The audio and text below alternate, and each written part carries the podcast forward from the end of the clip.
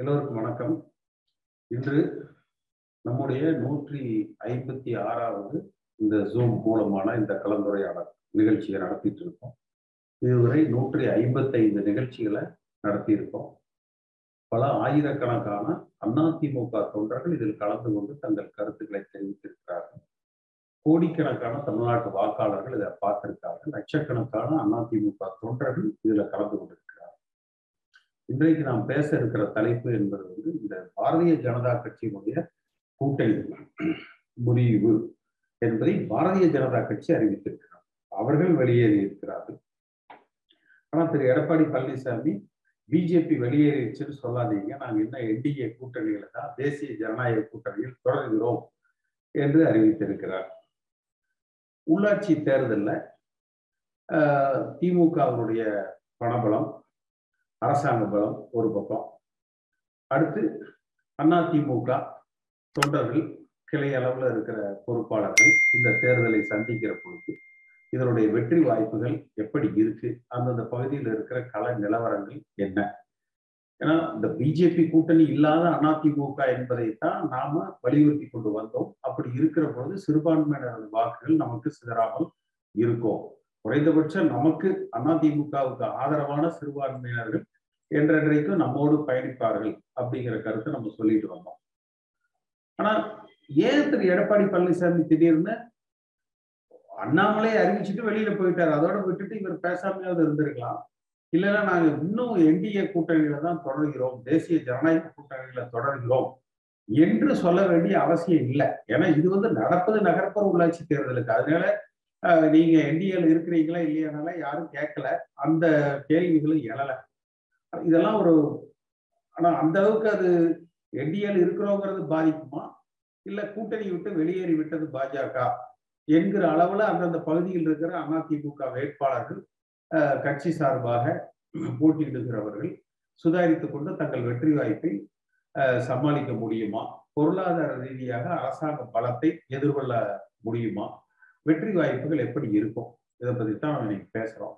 பேச விரும்புறவங்க உங்க பெயர் அதுல பதிவிட்டீங்கன்னா நான் பேர் சொல்லி அழைப்பதற்கு வசதியா இருக்கும். இல்லைன்னா நீங்க அந்த ரெட்மி நோட்டு ஐபோன் சாம்சங் இந்த மாதிரி தான் வந்து இதுல வரும். அதனால உங்க பெயரை நீங்க பதிவிட்டீங்கன்னா உங்க பேர் சொல்லி நீங்க பேசுங்க என்று அழைப்பதற்கு வசதியா இருக்கும்.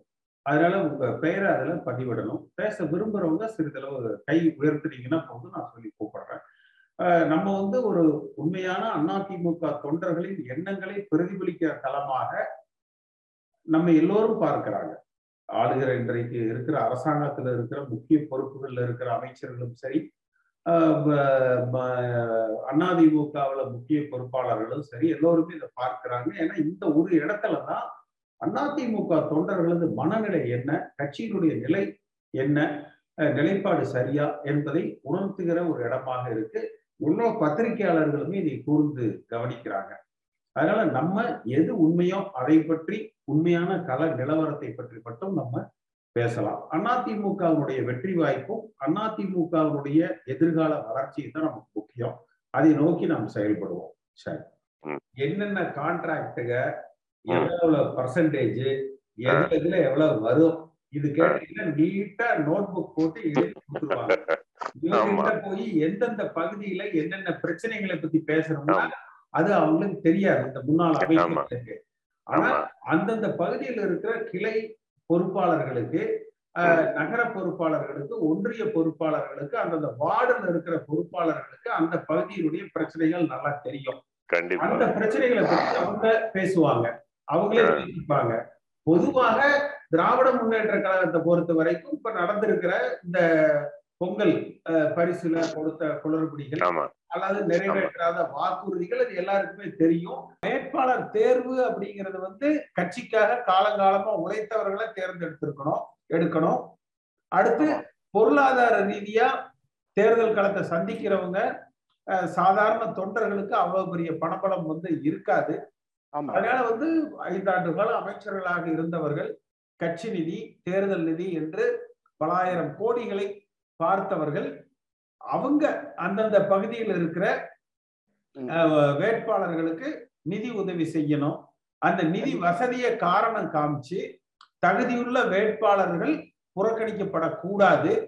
அதனால நீங்க வசதி உள்ளவங்களுக்கு வாய்ப்புகளை கொடுக்க கூடாது நீங்க உண்மையான கட்சி விசுவாசிகளா இந்த கட்சிக்காக காலங்காலமாக உழைத்தவர்களா அப்படிங்கிறத பார்த்து புரட்சி தலைவர் எம்ஜிஆர் காலத்துல இருந்து வந்தவங்க அந்த சீனியாரிட்டி அடிப்படையில வாய்ப்புகள் போட்டியிடுவதற்கு கொடுக்கணும். வெற்றி வாய்ப்புகள் பார்த்து கொடுக்கணும்.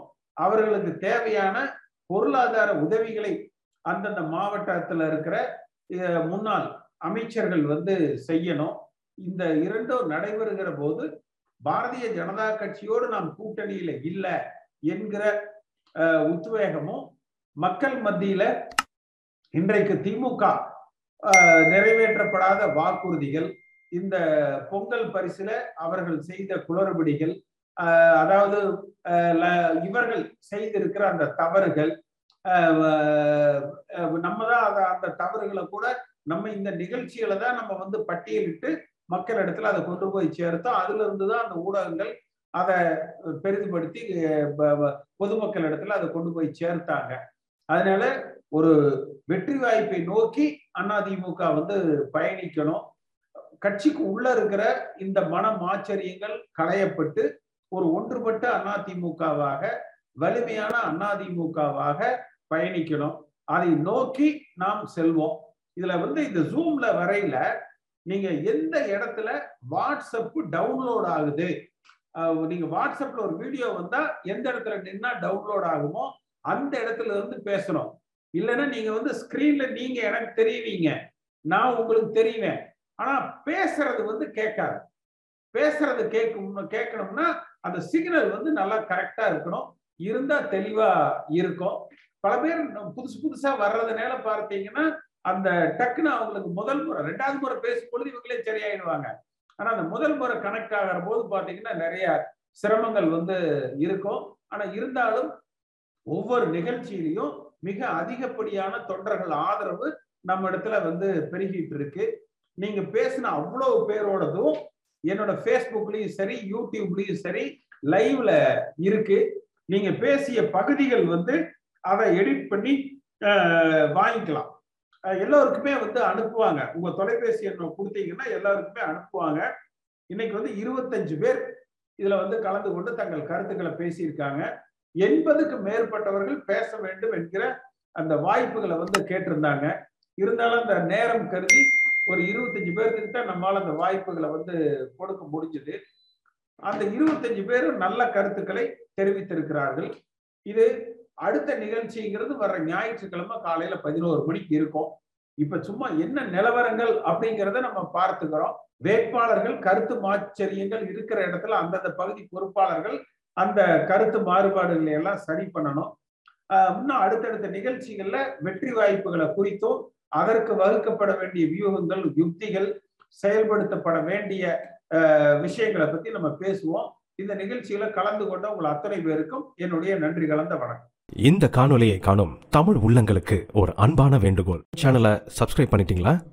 பண்ணலன்னா மறக்காம சப்ஸ்கிரைப் பண்ணுங்க. சப்ஸ்கிரைப் பட்டனையும் பெல் ஐக்கனையும் உடனடியாக கிளிக் பண்ணுங்க. உங்கள் அன்பும் ஆதரவும் என்றைக்கும் எங்களுக்கு தேவை. நன்றி.